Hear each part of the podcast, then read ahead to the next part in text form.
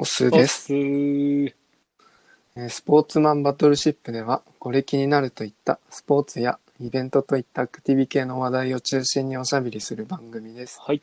えーっとですね、ちょっと、スポーツ界でも最近ちょっと面白い話題が一個あって、個人的に。うん。ネットフリックスでマイケル・ジョーダンの最後のシーズンうん。が、そのドキュメンタリーで、まあ、ネットフリックスでドーンって放送されるっていうところで、まあ、最近その、うそれこそコロナとかで、あのーまあ、みんなスポーツが見れなくて、ちょっとうずうずしてるなって時に、まあジョーダンのはいはい。その最後のシーズンのドキュメンタリー、まあ、ラストダンスっていう題名なんだけど、うーん。これが、もうみんな見てて、もう全世界ですでに6000万人くらいのその視聴、視聴者数がいるそうで、うん。うん。もう個人的にも、まあその、リリースされた日にすぐ見たんだけど、めちゃくちゃ面白くて、そう、全然自分がそう知らない、もともと NBA は好きだったし、NBA オタクだったっていうのは個人的には思ってたんだけど、その、うん。まあ、ジョーダンとそのスコッティ・ピッペンを、かそのブルズの選手たち、チームが最後どういう風にして3連覇をしていくかっていうところに、すごいフォーカスした、うんまあ、番組、番組っていうか、ドキュメンタリー番組なんだけど、そうそうほうほう早く次出ないかなみたいな感じで、ちょっと、そういう待ってる。これってなんかシーズン化されてるの？実は。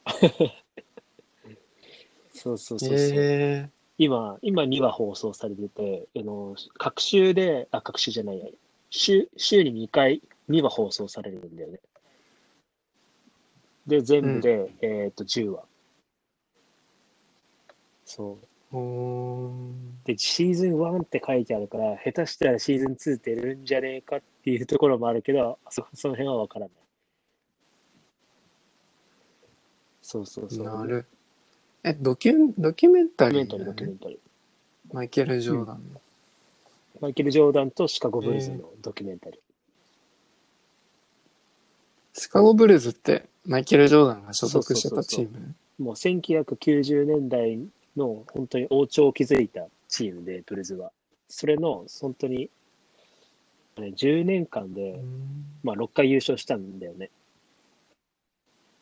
で、そのうちの、そのうちの本当に一番最後の6回目の優勝したシーズンがもうフルで、そのカメラとジョーダンに密着した人たちが、その、撮影して、で、やっと20、20、98年に最後の優勝して、まあ約20、22年、う23年経って、やっとうんこの視聴者に見ることができるっていう。そうそうそう。えそうなんだ。めちゃくちゃ貴重だね。NBA ファンにとっては本当にたまらない作品だし、少なくともその90年代のブルーズって、もう世界的に大人気だったんだよね。そうそう。だからこへそー、その、オールドファンっていうのかな。その昔から NBA 見てる人は、うんもうこの番組は絶対見逃しちゃいけないような。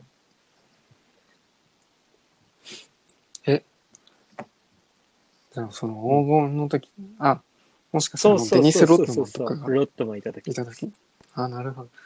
それは、そうは、デニス・ロットマンが、もうなんか結構、そう、あんまり NBA 知らなくても個人的に知ってる。なんかめっちゃ怖そうな人だな。めっちゃピアスしてる、ね。鼻に牛みたいな人いるな。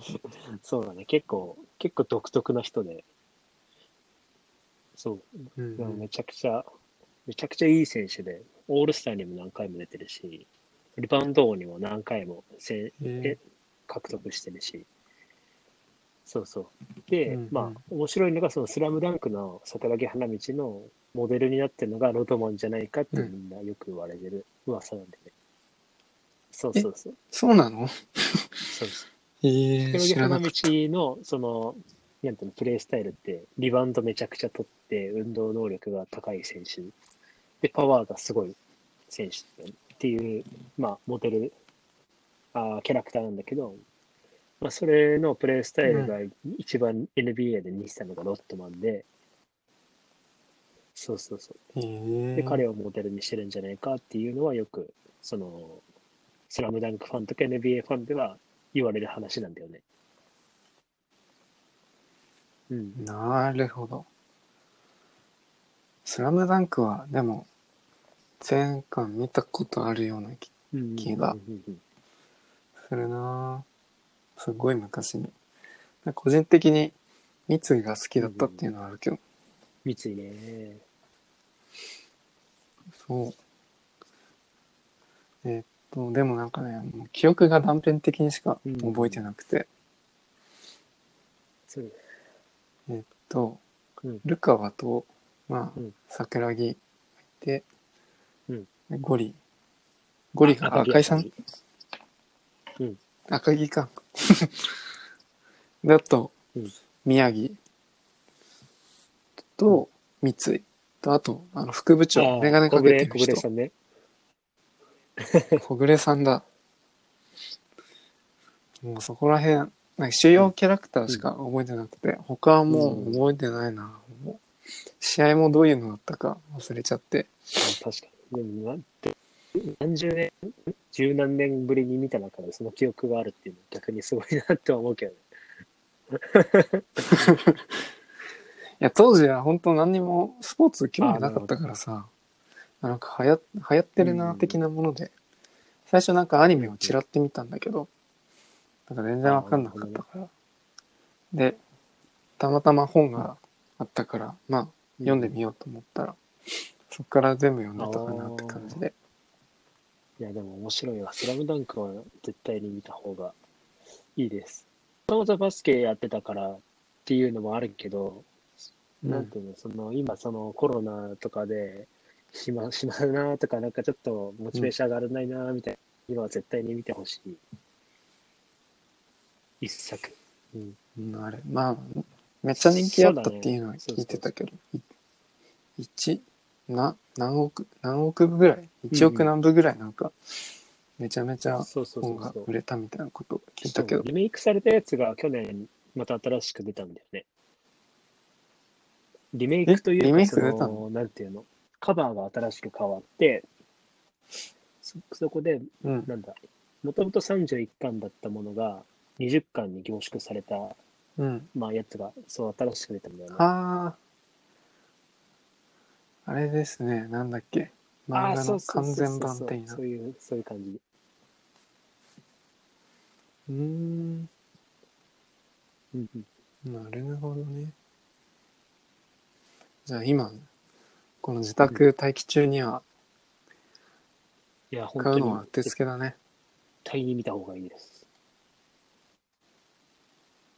人生、なかなか、今ね、変な時だから、少しでも何かしらのね、気持ちが高まるものを見てくれれば、やる気も出るだろうし、うん、そうね。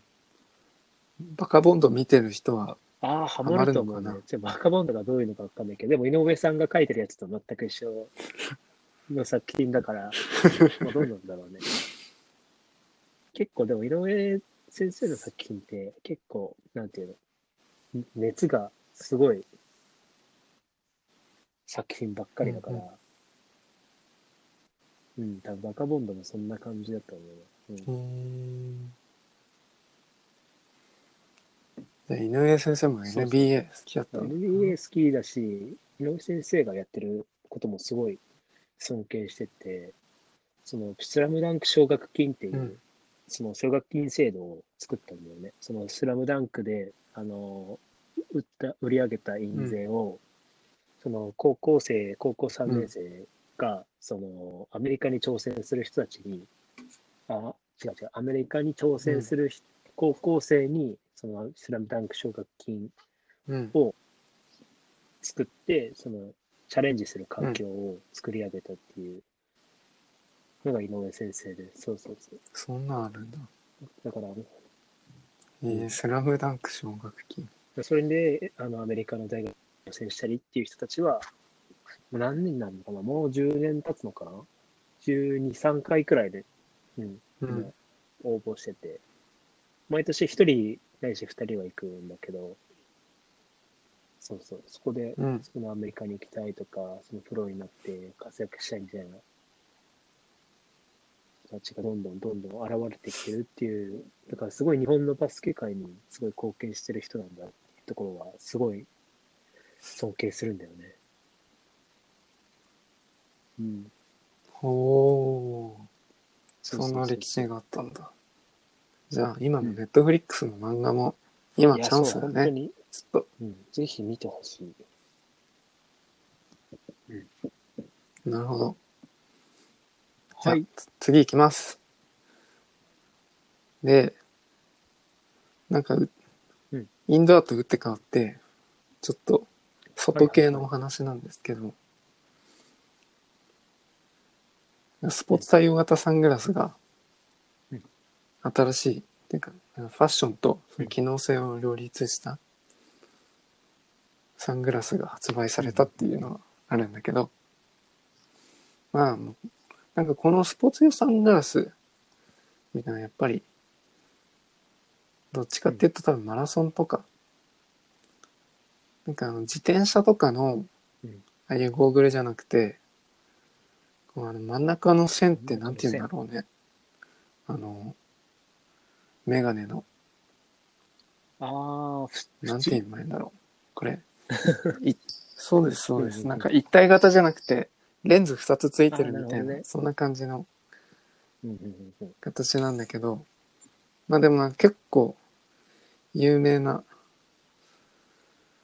ところから出たりとか、うんなんかレイバンとかだったり、うんうん。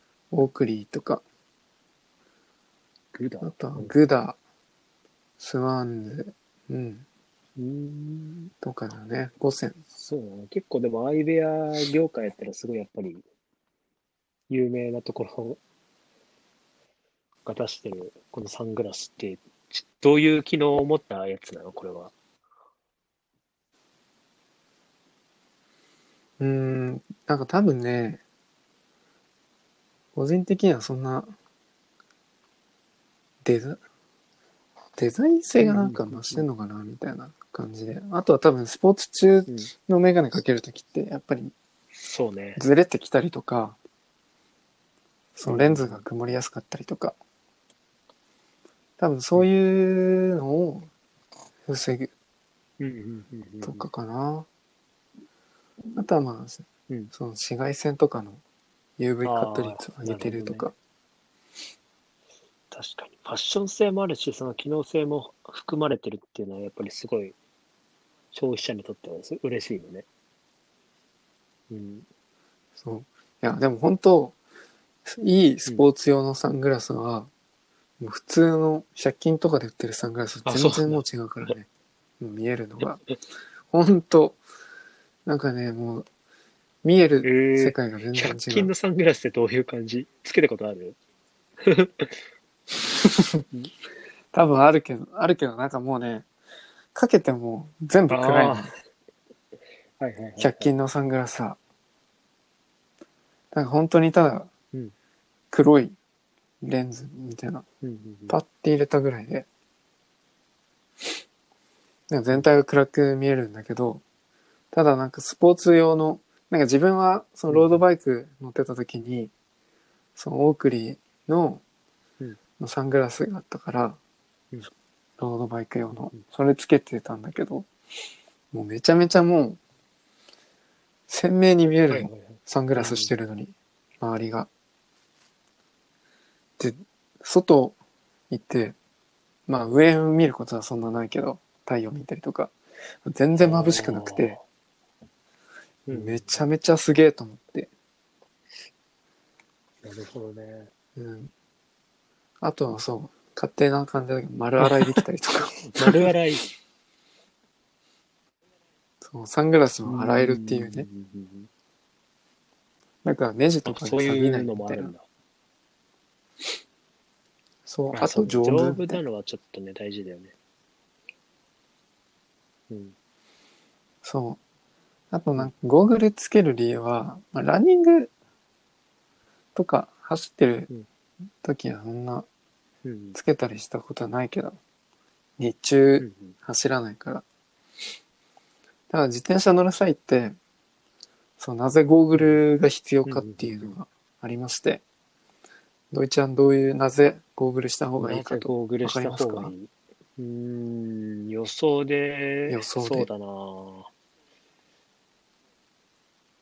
ランニングとかにもやっぱりつながると思うんだけど、やっぱ個人的にはその外でやる以上、もちろん紫外線の対策とかにもなるし、やっぱ目を守るっていう意味でもそういうのは必要だと思うんだけど、個人的には、なんだろうな、怪我の防止とかかな、うん。すごいね。まさにそうなんですよ。怪我あ、そうなんだ。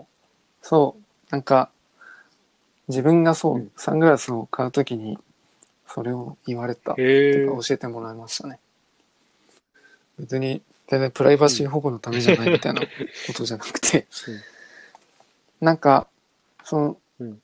サングラスをかけると、まあ、ロードバイク乗ってる時って結構スピードが出るんですよ。スピードが出る時に、うん例えば小石とか、そういう空気中の虫と、ゴミとか、ゴミだ、虫だったりとかが目に入って、その目が見えなくなることがあるんですよ。最悪失明みたいなことがある。で、そういうところ観点から、ゴーグルはうん、その目の保護にして、うんその太陽光があったり、小さなゴミから目を守るっていうので、うんそれでサングラスをかけるんですよねな。るほどね。そう、自転車の場合で本当スピード出るときは出るから、もうその衝撃がね、うん0キロメートルの、あ、なんちゃった。なんか10キロメートルと40キロメートルのなんか衝撃がもう全然違くてですね。スピードが出れば出るほどもう威力がでかくなっちゃうので。なんか前昔本当うんサングラスつけてない時にロードバイク乗ってたら、やっぱり虫が目に入ってうんめちゃめちゃ痛くて、なんか異物が入った感じじゃなくて、なんかね、目を小さい、なんか本当ナノ光線銃みたいなえそういうのにパンって撃たれたみたいな感じそういう衝撃、そうそうそうそう。へえで本当痛いの。うんでそれでと止まって、しばらく片方の目だけで走ってたっていうの。確かにそうだよね。あの、なんていうの。めっちゃ曇っててさ、そんなに太陽出てない時でも、みんな、ね、レーサーとかでもサングラスかけてるもんね。なるほどね。そうそうそう。だから、なんかおしゃれでやってんのかなと思いきや、まあ実はそうじゃないんです面よ。みたいな。へえ、そうなんだ。です。そう、多分一番顕著にわかるのはスピードスケートかもしれないね。スピードスケートはあれもう、だいたい平均で90キロでうん氷の上滑っていくんだけど、うんそうするともう氷が目に入ると、もう多分、刃みたいなものがああ、はいはいは目に刺さってくるから、失明しちゃうから、それでゴーグルつけてるってい。いうなるほど。あるんですよ。そう。で、多う分、今回そのサングラス、うんまあ、出たのは、結構、いろいろスポーツ用のサングラスって結構見た目ダサいから、まあ個人的な見解だけど、こういったもので、まあ機能性とファッション性も上げたものが出たっていうのがあなるほど。最近かな。白いね。そういう、なんかところを知っておけば。うん。そうね。やっぱりうん、見た目とかファッション性も大事だけど、そういったところでうん怪我をさせ、うんしないような帽子そう。いや、だ多分、太陽をずっと見るとやっぱりそうだね。目悪くなってくるし、確かに。まあ、何の根拠もないことを言ってるんですが。まあでも、太陽直接見るのは危ないって言うしね。そう。声出て、太陽のその眩しさに、ちょっとね、目、つぶったりとかしたら、して、その目の前に、ね、なんていうの、人とかが、車とかが来て、事故とかになったら、それこそ、ね、危ないし、まあそういう部分でも、まあ少なからずあるのかなっていう、やっぱする必要性はあるっていうのは勝手に思ってるんだけど。うん。うん、そうね。あとは、サングラスをすると、ジロジロ見れるって感じかな。それは、その人のし視線がわからないから、どこ見てるんだろうと思って。なるほど、なるほど。あ、でもね、まあ確かに、そういうのは、あるかもしれない。まあ、俺もやってたかもしれない。あまり大っぴらには言えないけど。いやーいや、まあ、普通はもうそんなもんなんじゃないですかね、やっぱり。で、うん。そうそうそう。うん次、いきますね。で、もうこ、これ、うん、e スポーツネタなんですけど、なんか最近、その西堀圭が e スポーツ大会に出るということで、すごいね、アスリートの、そのいい参入率がすごいなんか高まってるね、やっぱり。増えてるね。最近増えてきたよね。なんかテニスワールドツアーの、うんそのオンライン大会とかで、トーナメントなのかなこれを、うんまあ、オープンさ参加していくんだけど、4月27うんから30日までの間で、その男女32人の選手が、自宅からマドリードオープンに参戦するっこれ面白いね。ていう。うん。しかもこれ試合の模様は公式の SNS, SNS で配信されるからうん見れるってことなん面ですよね。白い。前回、そう、NBA のうんうんうん 2K20 みたいな、あんなのが、うん。いいね。本当試合になってきてこれ、あれなのかな？プレステかな？なんだろう？これは。何のゲームやるんだ？テニスワールドツアー。テニスワールドツアー4あ、そうだね。あー多分、うん。うん。さすがにね、そうそう。ちなみに NBA は、あまあ、スーパースターはいたんだけど、なんていうの、本当にその、うんなんていうの、めちゃくちゃ有名な選手がたくさん集まった大会っていうわけではなくて、まあね、うん。まあでもこのあそうなんだネームバリュー的に言うと、このテニスもすごいな。ナダルも出てるし、アンディ・マレーも出てるしすごいな。女子もケルバ出てる。あ大坂なおみ選手は出てないですよね。うんやっぱりあれなんだろうね、そのゲームが好きな、好きな人と、やっぱそうじやらない人ってやっぱりいるから、やっぱ有名選手でもね、なんていうの、ややるかやらないかっていうのは、やっぱりすごいくっきり分かるんじゃない？うん。なるほどね。で多分なんかね、これ、プロゲーマーの人も参戦してると思うんだよな。なんかこれあれだよね、これな、なんていうんだろいや、なんか、公式の、そのツイ公式のツイッターじゃない、あ、公式かなこれ。なんかね、プ、プロって言って、すごいなんか、シークレットの 影だけのキャう。ラクターこれあれだね、がないんかそのゲーマーのプロゲーマーっていうのかな。なんだ、なんだろうね。なのかな、うんでもなんか32人、32人中28人、あ、あれだ。32人中に28人が、そのバーチャルあ、プロ。マドリードオープンに出場するっていうことだから、うんあと4人決まってないって感じか。さすがにプロゲーマーが出たらテニス関係ねえやんって思われるから、確かにそうでした。そう。でもこれテニスだけじゃなくて、これ野球界にも同じようなのが出て、そう、メジャーリーグ。そ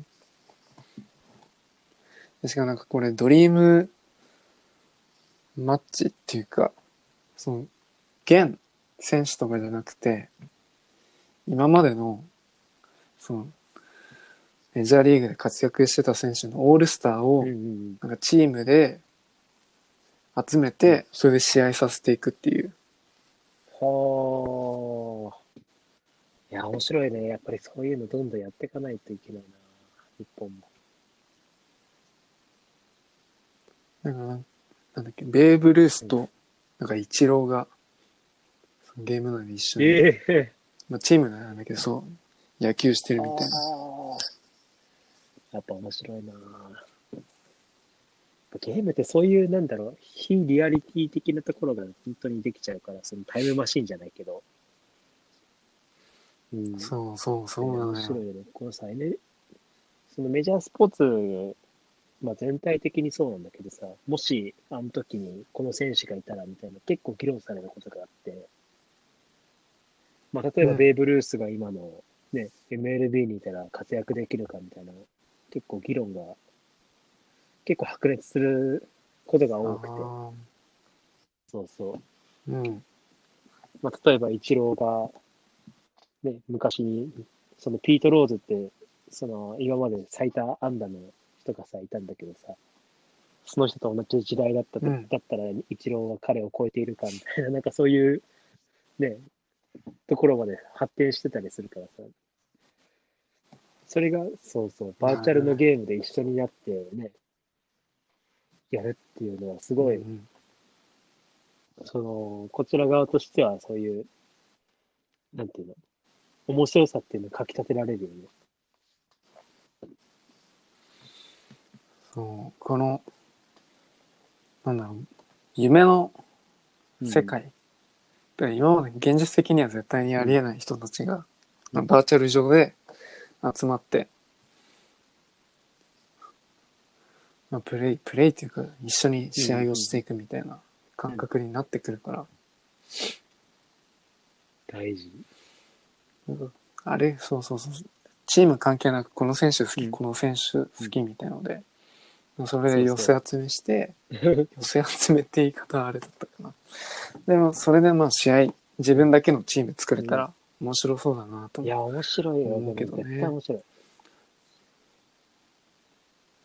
でもなんかこの、メジャーリーグの e スポーツって確かなんかうん、公式みたいなとこでやってた感じが、なんかザ・ショー20っていうう使ったなんかトーナメントで、MLB ザ・ショープレイヤーズうんリーグっていうのかな、なんか開始みたいので。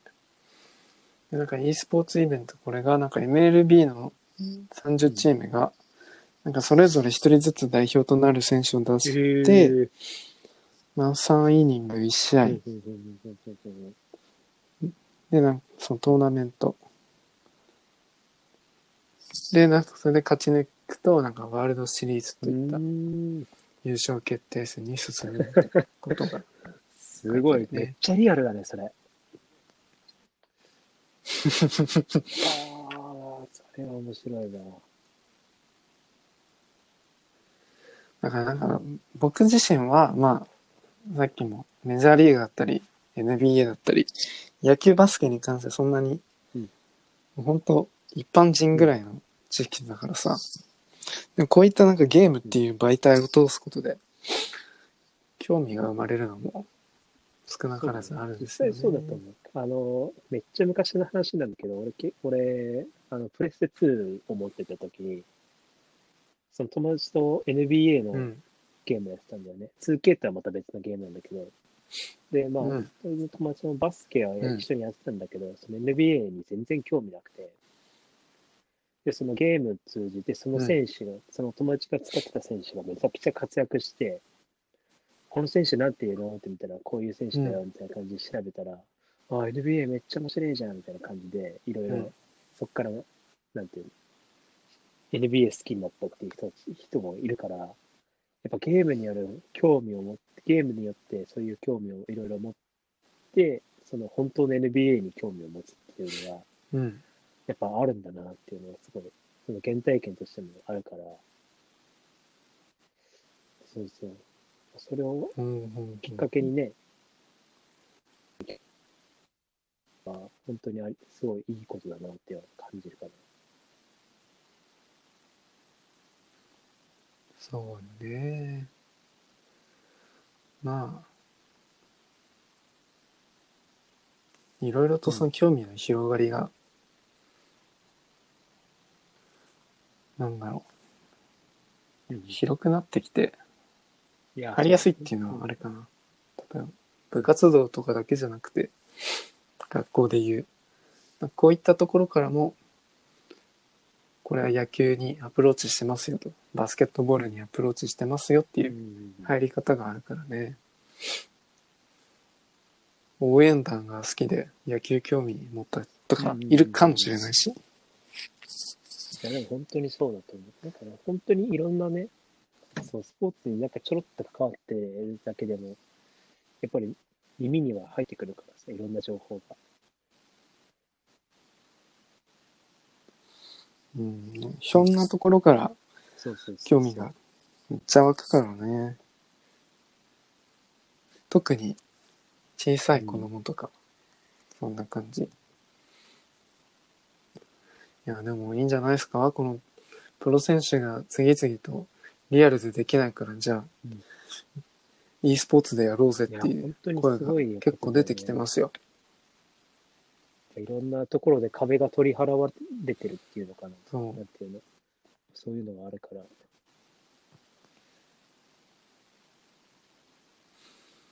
うんだからなんかそのやっぱり経済的にもまあ興行収入が得られないから、うんまあ、別な形でやっぱりやっていくみたいな。でやっぱりこの影響もあってコロナの。うんその ZWIFT っていうなんかそのオンラインでなんだろうランニングだったり自転車乗ってるそのトレーニングできるそういうサービスがあるんだけど、まあ、そこもそのサイクリング ZWIFT を使ったスポーツがなんか今のとこ増えてきてるみたいな。で、そこからなんか e スポーツに発生していくみたいなうん感じかな。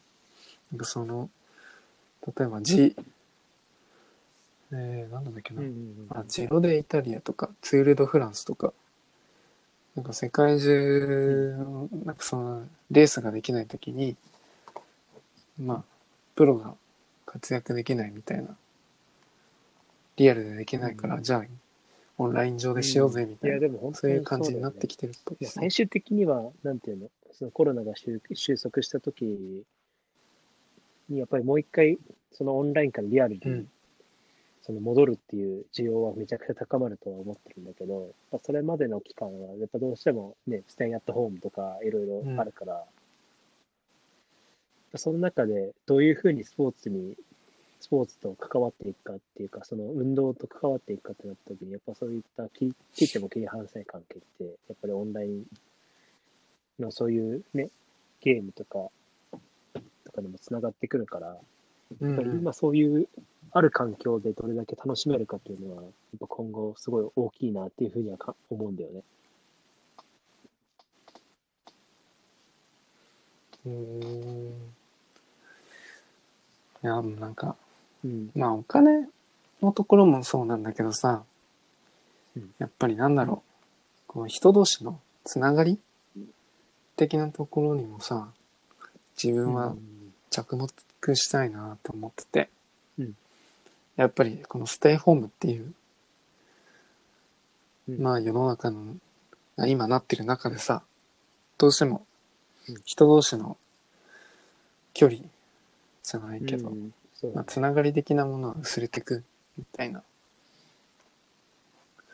こういったなんだろうな、例えばチームでやってるスポーツとかは、こういうオンラインで、また一緒にできたりだとか、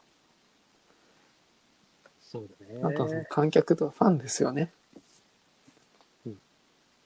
その応援してくれるファンとのつながりを、うん。このオンライン上で保ってるっていうのがうんあるのかなと感じてて。なんかこのうん。ZWIFT がなんかチャリティーイベントをそうするらしくて。うんしかもなんかそこは国境なき医師団がはあ。寄付金をするみたいな、支援をしてくれるみたいな、チャリティーイベントですね。しかも結構なんか25万ドルの寄付金を目指すらしくて、結構規模でかくなりそうな、へーすそう。さっきなんか e スポーツの参入したところだけでも結構ななんか金額だったような気がする。なんか e スポーツのうん層が増えてきてて、うんあ世界感染者数かな、で、なんか e スポーツ市場の規模がなんか10億ドルを超えるみたいな感じで、スポンサーとかの放映権による収益らしくて、まあ一時的うなん。救済策であるよね、e スポーツするから。やっぱり今ここでそう、オンラインゲームうんでは、うんなんかその業界的にバーってなってるっていう。いやー、そうだよな。e スポーツめちゃくちゃ伸びてるからな。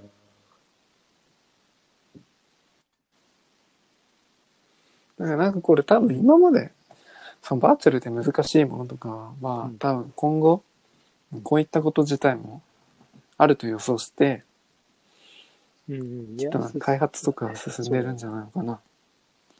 F、うんそうそうそう。F1 とかね、だって、ピットインするときとか、おーなんだ、オンラインとかだと、まあなんだろうん。う、まあ安安全ちゃうんうんだけどさ、そうだね。なんか臨場感もないし、みたいな。今ある中での問題は、やっぱそういうところもあるかもしれないよね。なんていうの？その選手とファンのそのつながりっていうか、その実際のその、ある環境の中でわーって盛り上がれる空間があるかって言われると、ちょっとクエスチョンマークの部分があるから、そこをどう解消するかっていうところは課題になってくるよね。そう。そうそうそうそうそう。そうなんですよ。そうだね。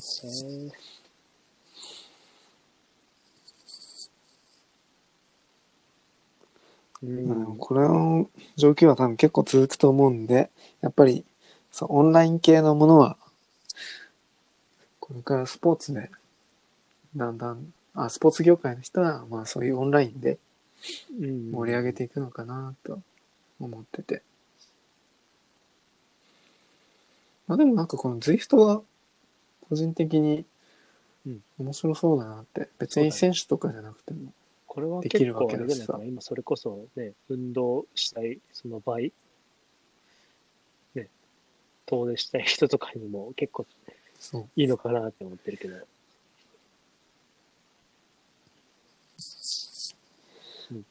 ど。これ、世界で ZWIFT で、アスリートと一緒にスポーツできるってことだから、コミュニティ作っちゃえばね。そう、だから東京マラソンもさ、もうこれでやっちゃえよって話でさ。ZWIFT で、もう自分が前のなんか放送ですっごい言ってたのオンラインでなるほど、なるほど。陸上競技やろうみたいな短距離走だったりとかさ。うん10万キロメートルとか、もうこれで解決できるじゃんと思っちゃって。確かにトラットラックク回るよりもでさ。なんていうの、VR か、ああ、VR か。いいのか VR つけながら、ね、そのトレッドミル、うんトレッ。ドミルじゃないや、えーっと、ランニングマシン走そうってるそうそう。感じの方がね、うん。いい、いいよね、きっとね。そう。ねえ。そうしたいや、らね面、白くなりますよ。もっと面白くなりそうだな。でもなんかひうん一、人や二人ぐらいなんか、そのベルトコンベヤーの上に、なんか、電の、電動の小切りみたいなの置いてさ、勝手に走らせるとかしそうだけどね。めっちゃ速いなと思って。あの人さっきから早いですね、みたいな。自分だったらなんかそういうチート使えそうな気がするんだよ。まあ、そうだよね。確かにね。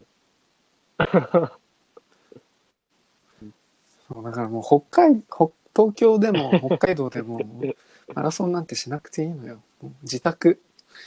今度から自宅でできる。本当に。そしたらシューズのことなんてもプラットフォーム忘れ去られてオリンピックみたいなねう、そう。自宅用シューズがあー室内用シューズね。確かに。流行りそうな。そう。うんもし本当にこれオンラインみたいなのができたらだけどね。でもこれはこれでね、面白そうと思うんだけどね。だって、いちいちさ、海外とか遠征行ったりとか、まあ外国の人からすると、オリンピック、マラソンに参加するだけなの。東京に、日本に来ないといけないとか、そういう問題もあるしさ。そういう物理的なうん時間だったり、うんコストがいろいろかかりそうで。そうだよね。まあでも将来的には、ね、いろんな実験をしながらも、多分いろいろ変わってくるだろうとは思うけど、まあ、そういう、なんていうの、うん今ある規制概念をどれだけ取っ払わ取っ払うことができるかっていうのは、多分すごい鍵を握りそうだよね。そうだ個人的にはでも、これは多分一番近しい未来になってくるんじゃない、オンラインの。だって陸上はきっと、まあ一番道具が複雑じゃないからさ、うん、そうね。サッカーや野球に比べると。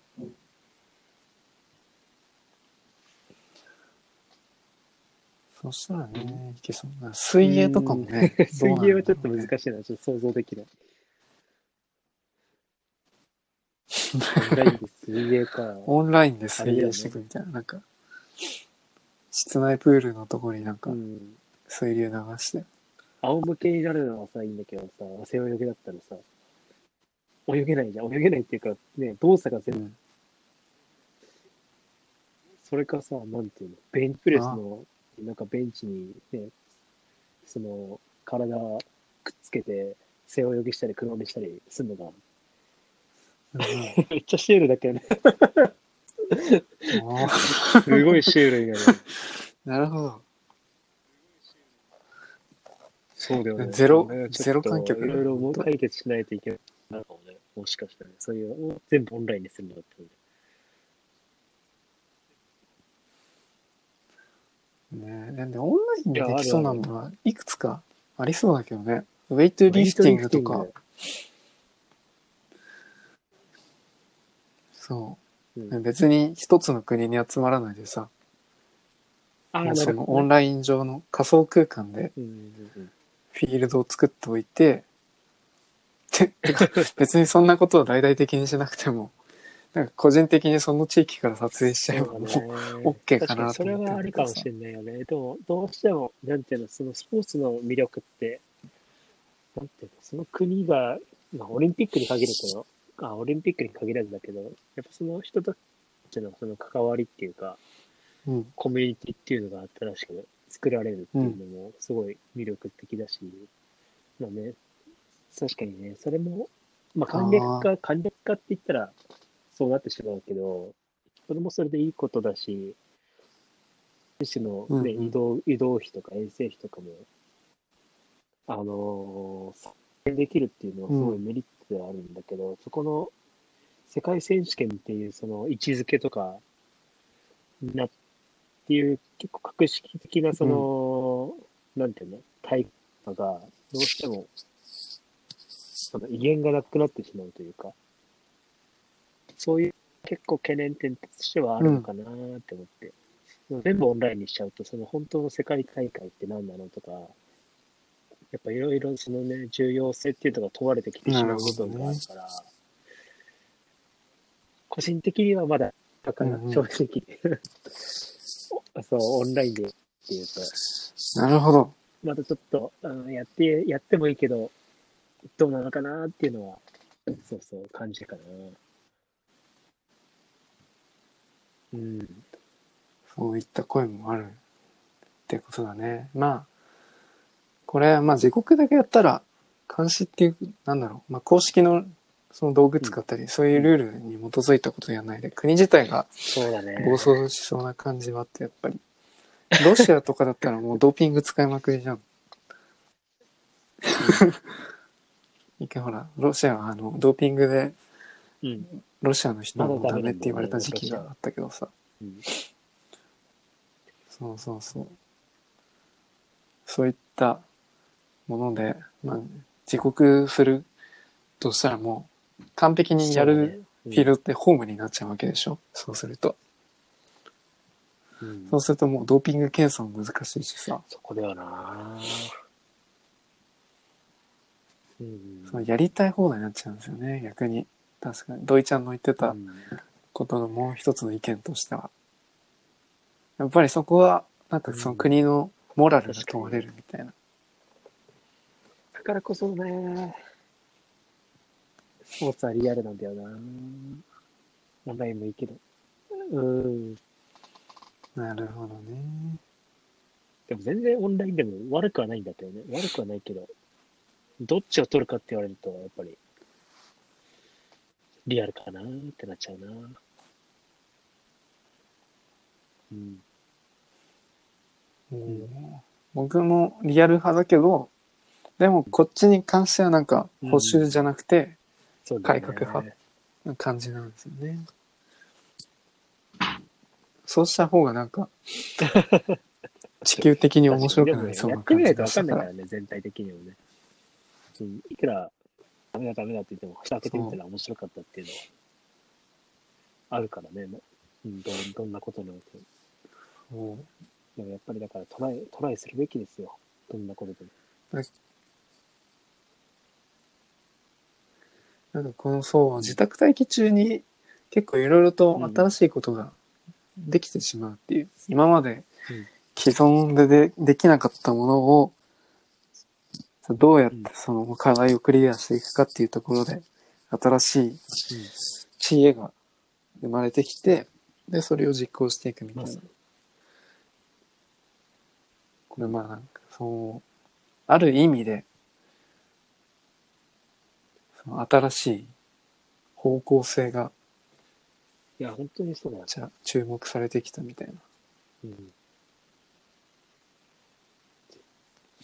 絶対とは言えないけど、ね、改革することもね、必要になってくるだろうし。うん。やっぱどんどんどんどん、いろいろ試してみて、うん改善してったら、もしかしたらね、それこそ、リアルよりもいいものが作れてしまうっていうこともあるしね。うん。そうね。そこが大事。あとは、そう。うん。まあ、なんかちっちゃい子供ファンとか、うんそういうのはなんか逆に、うんまあリアルでは会えないっていうのはあるけど、うんさその、選手としてのうん距離みたいのが、勝手に自分の中では勝手にそのなんか短くなる、短いっていうか、うんうんうんうん。その近くなるような感じはしていて、なんかそリアルで会うとさ、まあなんか特殊なイベントとかがない限り、その、選手とうん。ファンの距離、まあ縮まらないけどさ、でも、ファンかからしてみたらさ、こういう一方的な発信でもさ、インターネットとか SNS を通じてさ、個人だと、おなんかものすごい近い距離で、こういうところも覗けるみたいなっていう感覚があるからさ、このオンラインに関しては、うんうんま、イケイケどんどん的なそうね。感じがするんだよね。うん。まあでもね、どっちにしても解決しないといけないことがたくさんあるよね。いうん。まあそれが一概にこうおっしゃる通りです。やっぱそれをね、作ってって、作って、作っていくっていうか、定定義して、議論して、実践してみたいなので改善してみたいなね。ところまでいければめちゃくちゃいいもの作れると思うし。まあ、スポーツに限らずだけどね。うん。っていうところかな。うん。でも、だね。まあ、そうですね。今日はこれぐらいですね。